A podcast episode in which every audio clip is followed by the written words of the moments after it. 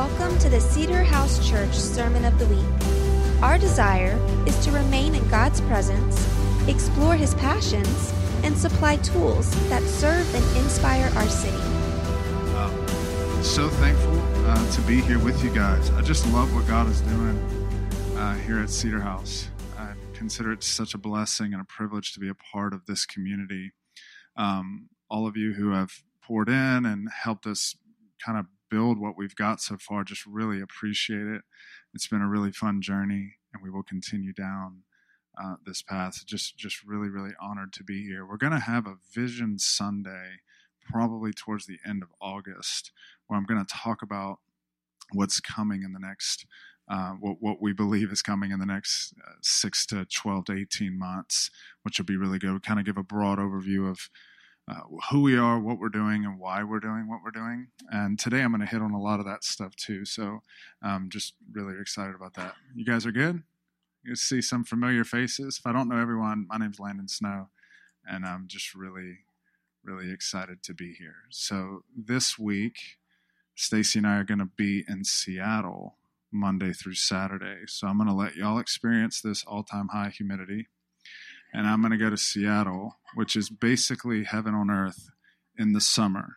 Uh, for those of you who don't know, we lived there for four years in our twenties, and the weather report is not lying. It literally rains all the time. It is gray all the time. But there's two months of summer that is the most glorious place on the planet. And we're just going to go stare at the mountains in the sun. On the my app, there's not a single cloud in the sky for the whole ten-day forecast. You know what I'm talking about when you see it? And I'm like, oh my gosh, it's going to be amazing. Um, so we're excited about that. But we, uh, we're going because sadly, um, with a little bit of celebration too, Stacy's ninety-four-year-old grandfather passed away.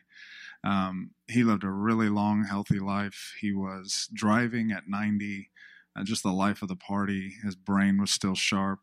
Um, just a really, really great guy. I'm really, really thankful for Our, my heritage uh, with him. His name was Hank, and everyone loved Hank. Hank specifically loved a couple stories about me. Uh, he, he liked to tell the same stories, but it wasn't out of like dementia. It was like choice of he just thought these stories were funny. And he would tell them as though like, I'm going to laugh, and I'm going to keep saying it until everyone in the room laughs at what I'm saying.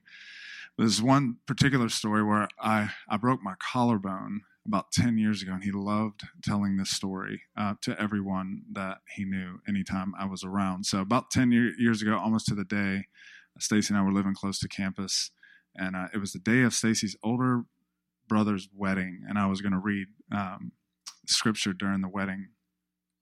And I thought, well, I'll just go for a quick run, you know, got to keep my figure. And so I decided to go for a run, and uh, like an idiot, I decided to jump a fence uh, when I could have gone around it. You can laugh. This is feels a little tense. It's okay. And I jumped over it, and I broke my collarbone in two places. Um, so the whole, I mean, the families are flying in from, you know, out of state at this for this wedding, and I'm not available. And it's a really big deal. And I show up at the very end in a cast and this giant thing. He thought it was the funniest.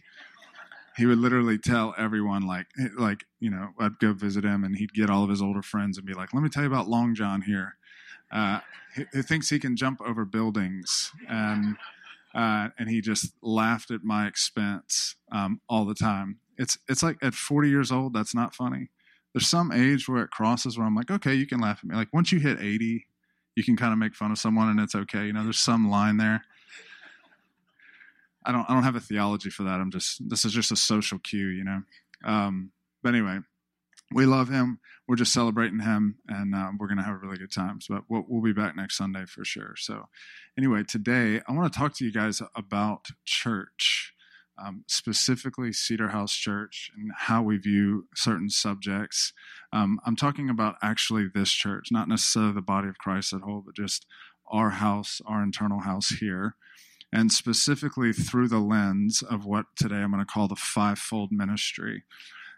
Jesus gave us a lot of tools in Scripture um, and for us to know how to do church well and to do life well. And what I'm calling today the fivefold ministry, it's apostle, prophet, pastor, teacher, evangelist. We'll, we'll jump a little bit more heavy into that. So I typically don't talk about church. Uh, specifically in the past, I haven't talked a lot about church. And my reasons for that is that I always think that church is not supposed to be about church.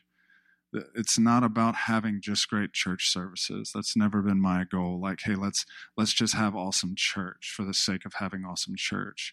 That's not the goal. That's not that's that's not the goal of church, just to have awesome church. Um, J P, Dave, and I went on a leadership conference one time a couple years ago, and a guy said, if all you're doing is having great church services, it's like having the best party on the Titanic. And I just, I fully agree with that. It's So our mission statement here is to remain in God's presence, explore his passions, and supply tools that serve and inspire a city. So remaining in God's presence here, we come and we encounter God, and then we supply tools to inspire a city. Jesus called that being salt, light, and leaven. So a good key performance indicator if if a church is thriving is if outside these walls are we thriving? Are we encountering God here? Are we having community here? And are we taking that out into the city? That is a huge part of my heart.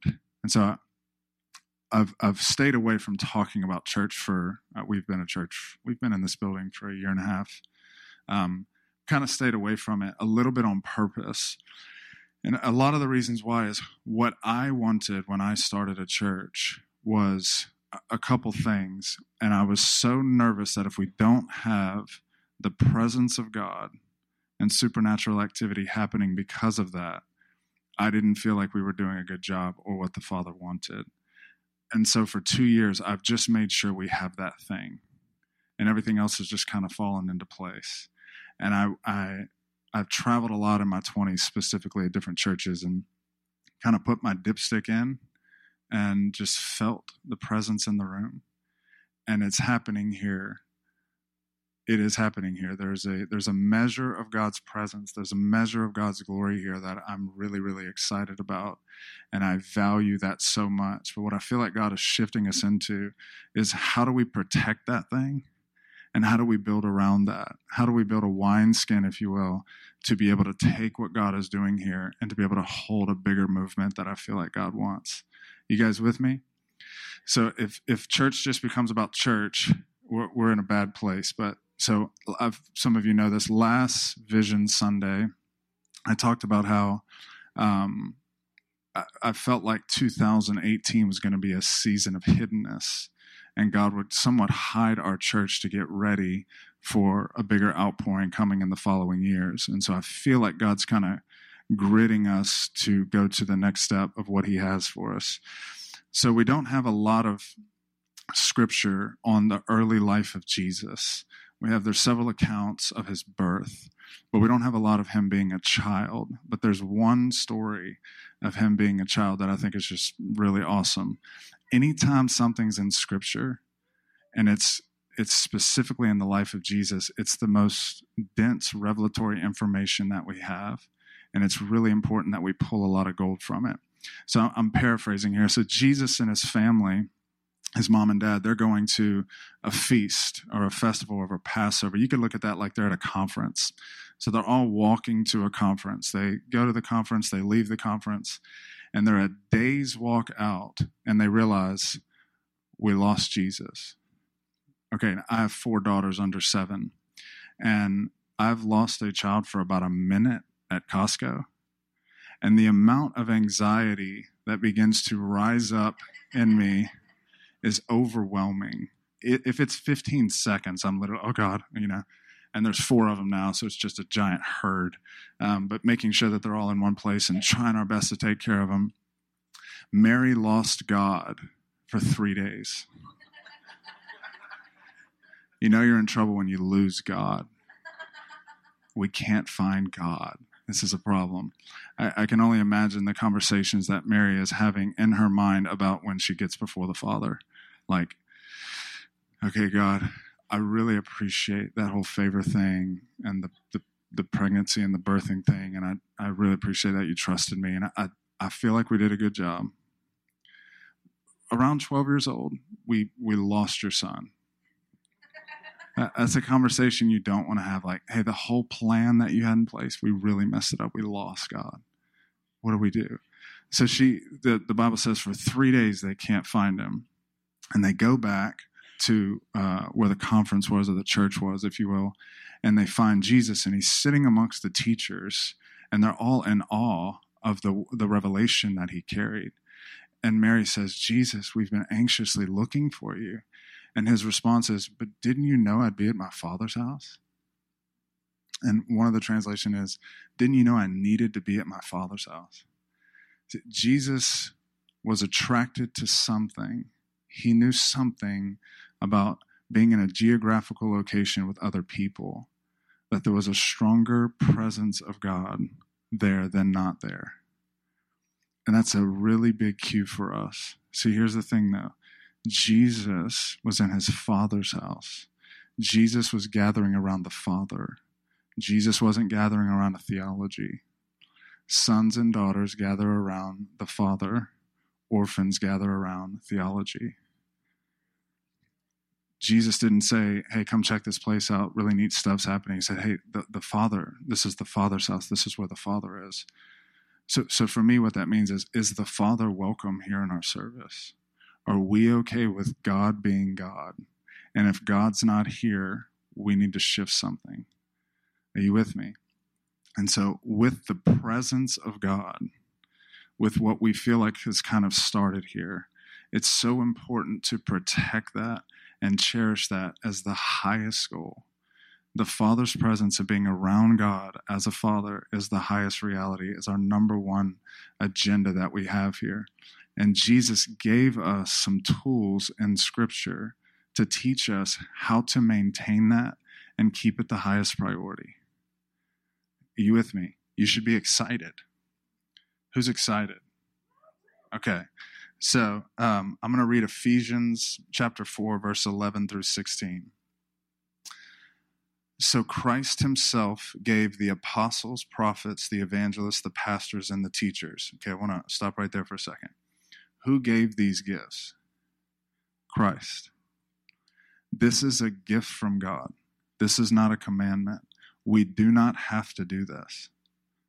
But this is God setting us up for success. Anytime God gives a gift, it's so you and I can be more successful, and it leads us to life. This is a privilege and an honor to be able to do this. As I'm about to cover this, you'll see not everyone chooses to use this. And I'm not here to say to you that what's right or wrong, or if someone else is doing it right or wrong. I'm going to give you my perspective specifically on how we're going to do it at Cedar House. Are you with me? God's giving gifts here to set us up to do church really well. Um, now, I want you to see something. Um, I, I, I take Scripture really literal. So, for example, when Jesus says, hey, heal the sick, do you know what that means to me? Heal the sick. I don't need to change Scripture to fit my comfort zone or what I understand. I need to change who I am to fit Scripture. Are you with me?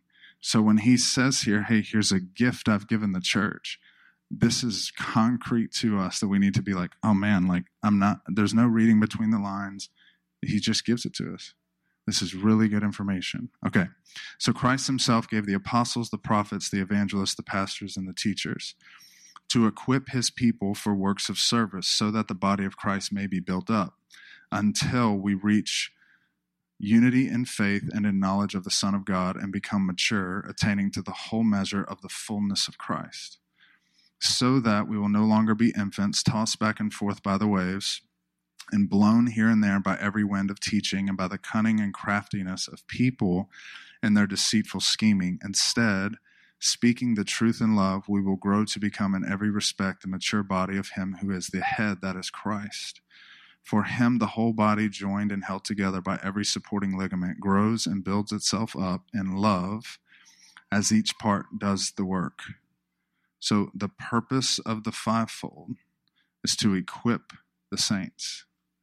This is God giving us a template, a reference point, if you will, so that the people can be equipped so we see transformation. This is a, a really big deal. Now, every part of the fivefold of what I just read, apostle, prophet, pastor, teacher, evangelist, they all need each other. And we can't afford to be heavy on one side and not heavy on the other. I used to not think that because I was like, oh, heaven on earth, God's invading, and this is all that matters. It's not true. They're all five in there, and they're all really important. And if it, not trying to water it down, but it's it's almost like a personality assessment. So what, I, what I'm encouraging you to do is just, which lens do you see the body of Christ through? Which lens do you see God through as I go through this? Now, even before I start, I want to say this. This used to weigh on me a little bit, the fivefold. Let me explain. I I grew up around the prophetic, and so I had a lot of people prophesy over me that I was going to be a pastor.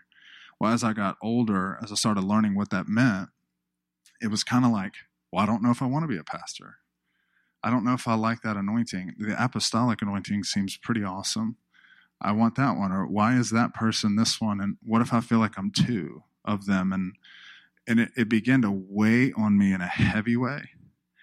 And again, that's not, nothing God does suppresses. It's to set us up for success. So Stacy and I got a lot of our training.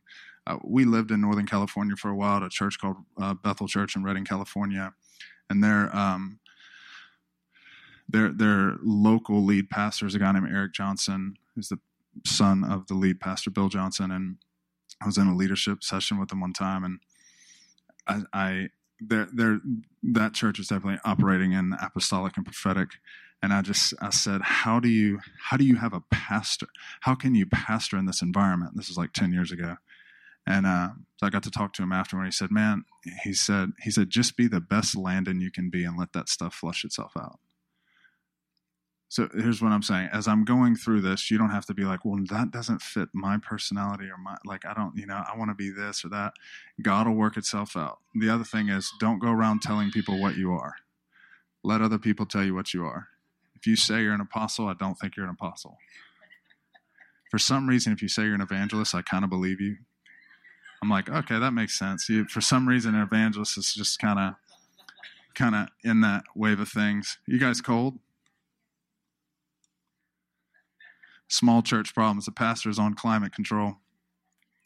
Um, okay, so I'm going to break these down. You guys ready? You strap on your Revelation hats? All right, so first I'm going to start with apostle. Um, I, I want you to notice the the... the order in which he does this. He says apostle, prophet. He puts them in order. There's another scripture where Paul actually says God first gave apostles and second prophets. Now I want to make it clear, I'm not saying they're more important, but there is a flow to them. And it's important that we have the apostolic and prophetic moving in our community. So the word apostle was a, a term that came Um, from the day in Rome. So what an apostle would be is that they would be someone who understand how Rome works. And Rome would conquer new land. Would you mind doing this? Scoot over a little bit. It's a giant video game. I have four kids. I can overcome a lot, but a giant video game in my ears. A lot. Um, the uh, apostle is someone who, who knew what Rome wanted. Rome would conquer more land, and they would go and create that land to look just like Rome. So you got to think, they they would think, what is the school systems like? What is traffic like there? What's the judicial system? How do taxes work? What is it? What's a stop sign look like? They took everything they knew from Rome, went and established it on this new property. You with me? Now, if think about Jesus being the head apostle. What Jesus did was everywhere he went that didn't look like heaven, which is where he was trained and equipped with the Father, he made it look like heaven on earth. So, for example, there's no sickness in heaven. So when Jesus was around, people got healed. That's an apostolic thing to do. In heaven, everyone has food. So when they ran out, he multiplied it. And Jesus is modeling for us, I'm recreating what how I was trained and the way my Father taught me, and I'm putting it here on earth. Are you with me? This makes sense. So the word apostle actually means one who is sent. So they knew what they needed. They would be sent, and they would go recreate it in that position. Okay. Apostolic people, there's more to it than this. Do the school of ministry or ask me questions. We'll go a lot deeper in this. I'm just giving kind of broad stroke here. Apostolic people are really focused on heaven on earth, really focuses on what God is focusing on, focusing on what God said is possible. Training and equipping the body in miracle signs and wonders is very common for apostolic people. Apostolic people want to do church for God and let the people show up. Maybe Make, so apostolic people want, all we want is the presence of God, and the people will come to it. Um, city transformation is big for apostolic people. Why? They want to see the transformation from what they see from God. That means apostolic lens is literally, how can our traffic laws be better? It, it goes from, let's raise the dead, heal the sick, drive out demons, all the way down to, let's create the best school systems possible. Let's have the best um, trash pickup system. Are you with me? Transformation in every way. City transformation is big for apostolic people. Now, if you take apostolic people with that anointing or that bent out of the church, you're taking a huge, huge portion of supernatural activity and power. And to be honest with you, if we don't have supernatural activity and we don't have the power of God, it's not really the gospel. And I don't mean that in a mean way. I, the gospel is the power of God that leads men to salvation. Jesus modeled a very powerful, supernatural God, and we need that. If we don't have that, we turn into everything we do becomes humanly possible and we're relied upon ourselves. We need God to move. So an apostolic mindset has that. Okay, so, but why would apostolic people need the rest of the fivefold? Apostolic by itself gets way, way too far over to the side. So apostolic, the reason why they need the rest of the fivefold is this. They would say things like, who cares what anyone thinks or feels? We just need revival. Not very pastoral. Uh, why do people have needs? That's funny. Come on now, that's funny. If you're an apostolic person, uh, hey, just find a scripture and change the way you think, and just don't don't think like that, and don't worry about it. Um, I have a I heard a guy say one time, apostolic people have a one-step program. It's I'm going to lay my hands on you, and you'll fall out in the spirit, and you get up, and your marriage needs to be better. Anyway, so it's awesome. We need that, but at the same time, that by itself is not the fullness of what God has. Are you with me? Apostolic people get asked this question, why do you let people manifest in your church? That's just an inside joke for me. Um, okay, moving on. You guys good? You with me? Apostolic? Okay, we're going to move to the prophetic. So prophetic people are really focused on what God is saying. Jesus modeled a life where he said, I, I can only do what the Father tells me to do. It's very, very important that we're having fresh words from God. It's not just what God said. It's what he's saying a fresh way right now. So what God does is he puts prophetic people in a community that God will speak to, and they speak into the community about what they think that God is doing. Uh, we prophesy here a lot. I'm unapologetic about it. I'm never going to stop doing it. I do want to say that we're, we're trying to create an environment that is safe for the prophetic. Prophecy has been so misunderstood and so abused and so taken in bizarre ways for so long that even when we talk about it now, I know red flags come up from people, but it's not that. And this is this is the heart of God. You're speaking the heart of God over someone. I, getting a prophetic word is like life to me. I, it, I always say I, we're going to deal with the mess that it creates instead of not doing it. So we'll, we'll always have that lens, but prophetic people also need the rest of the fivefold. So why is that? You may find a prophetic person saying something like this. I had a dream last night. There was a lion. I think you were in Africa. I think we're supposed to move to Alaska and start a church. And you're like, how did you get from this dream all the way to moving to Alaska? And what, like, what's going on? Are you guys with me? It's like, wait, hold on, what? Like, or I see a soaring eagle on fire ascending on your head, and I feel like that's God releasing a certain type of anointing on me and me and Stacy are the only one who thinks this is funny. You guys with me? Or uh, a funny joke is uh, uh, for prophetic people, a um, a digital clock is not is not for time; it's a portal to heaven. It's like, oh, look, it's eleven eleven. It's transition. God's speaking to us, or five five five, special grace. Look, and, and I love that stuff. I, I'm I'm all about it. But that alone could potentially have us chasing squirrels all the way to Alaska. Are you with me? Just because it's weird doesn't mean that we shouldn't foster it. All I'm saying is it needs to be within the fivefold ministry. Amen? All right. So let's stop here before I go to the other ones. We started with apostle, prophet. That's the order that God put it in. On earth as it is in heaven for apostolic people, and what is God saying? Both of these are supernaturally the bent. Here's the bent. The bent is on I need God, and then supernatural activity happens. Now, and here's why. The other three I'm going to go into are just as important, but it's really important to note the order that he put them in.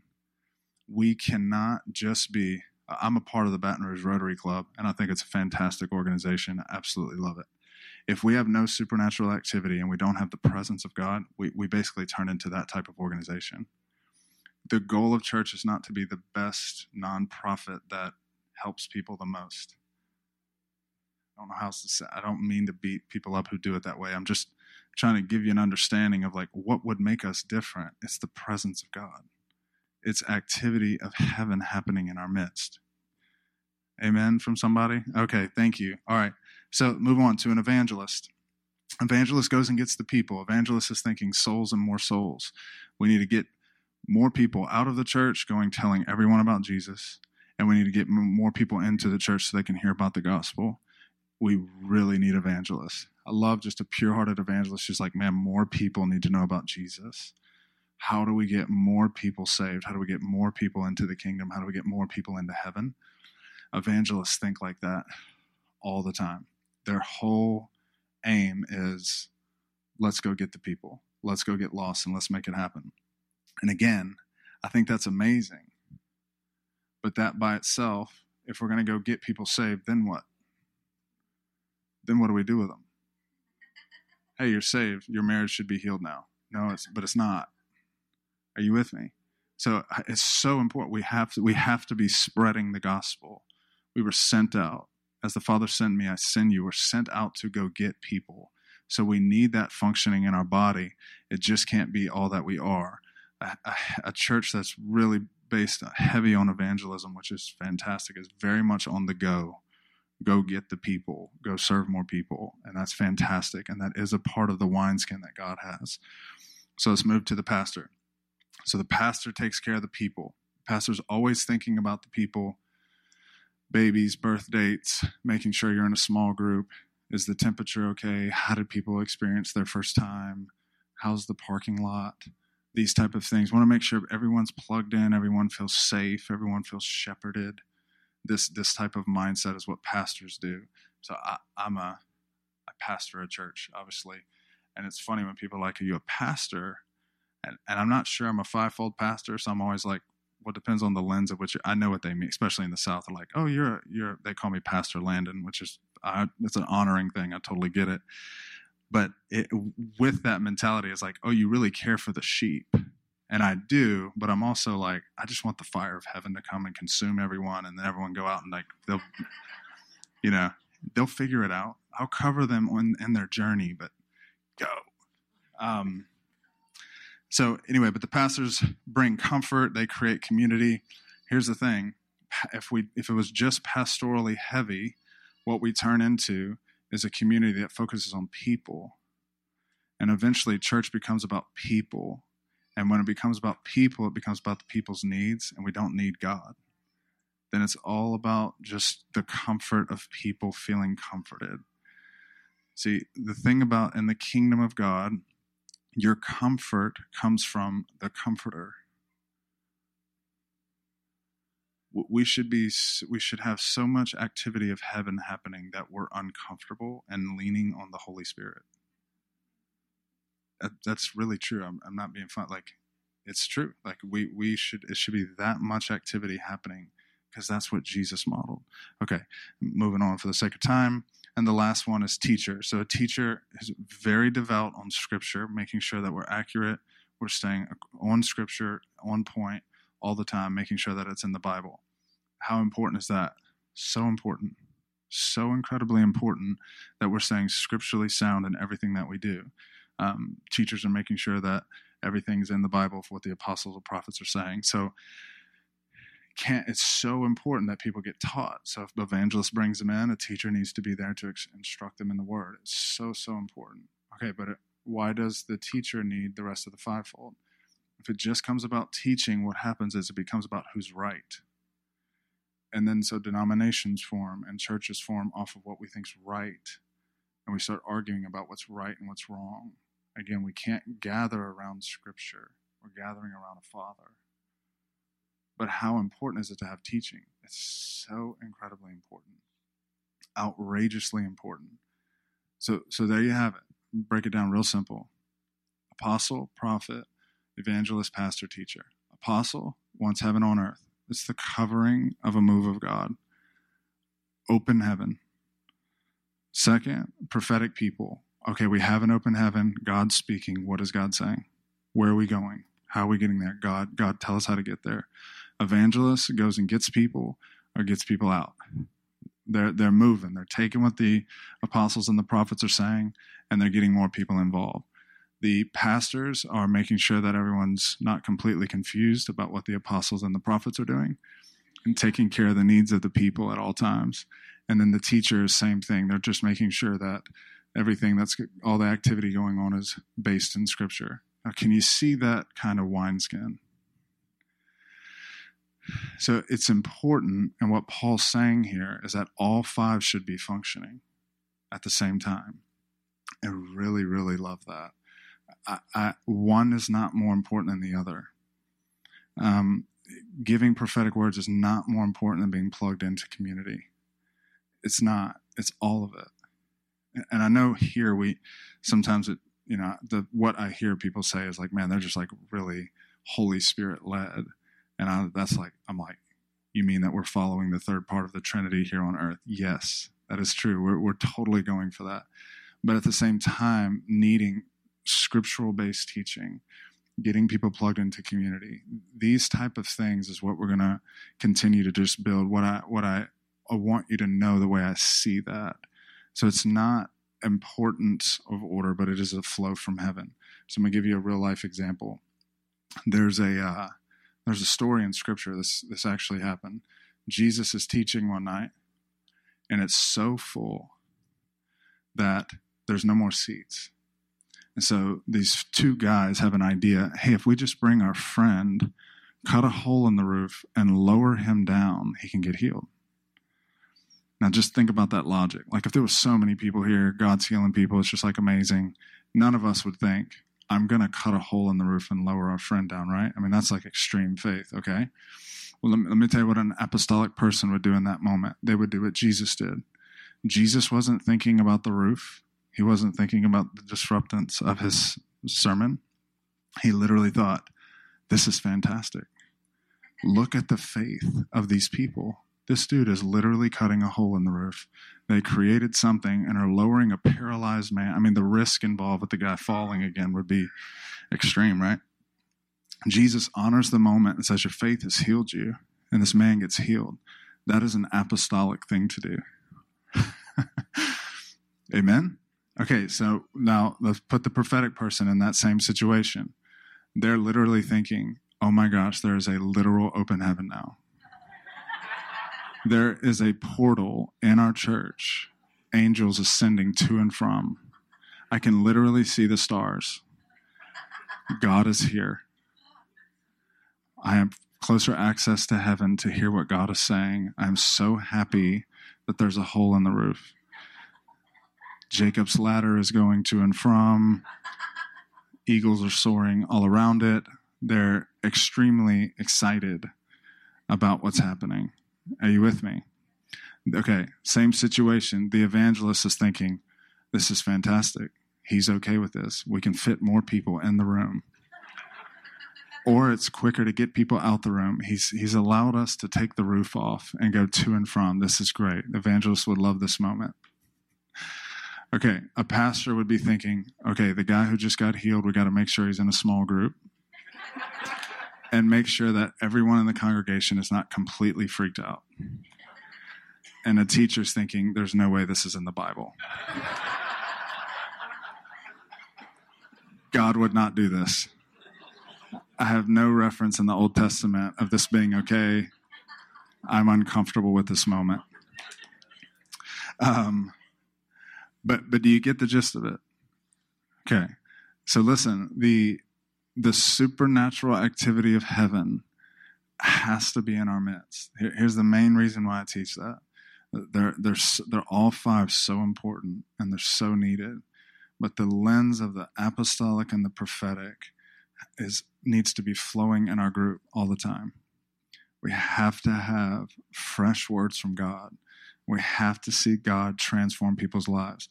It doesn't matter what we can create, a twelve-step program, four sermon series on this, a small group of this. If God's not on it, it doesn't bring change. It doesn't bring the rate of change that God is looking for. The presence of God is what Israel and Moses and Jesus camped around, and making sure that we're staying in that. Are you with me?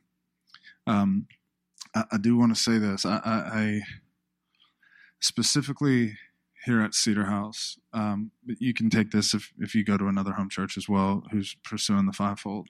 Um, character in the kingdom, the way you get promoted is through character and relationship connection. So it doesn't matter to me if I've known you for a week and you can prophesy people's phone numbers and you can see angels and all that. If you don't have a, a moral character level to withstand the anointing that God wants to put on you, it's not going to lead to good things. Are you with me? Pursuing these gifts is not important as having high character. Okay? And the second thing is built off of relationship. The strength of a relationship is what in the kingdom gets you promoted. It's not about anointing. That's that's great. I love that stuff. I'm all about it. But relationship and character are the things in the kingdom that will get you promoted. Are you guys with me?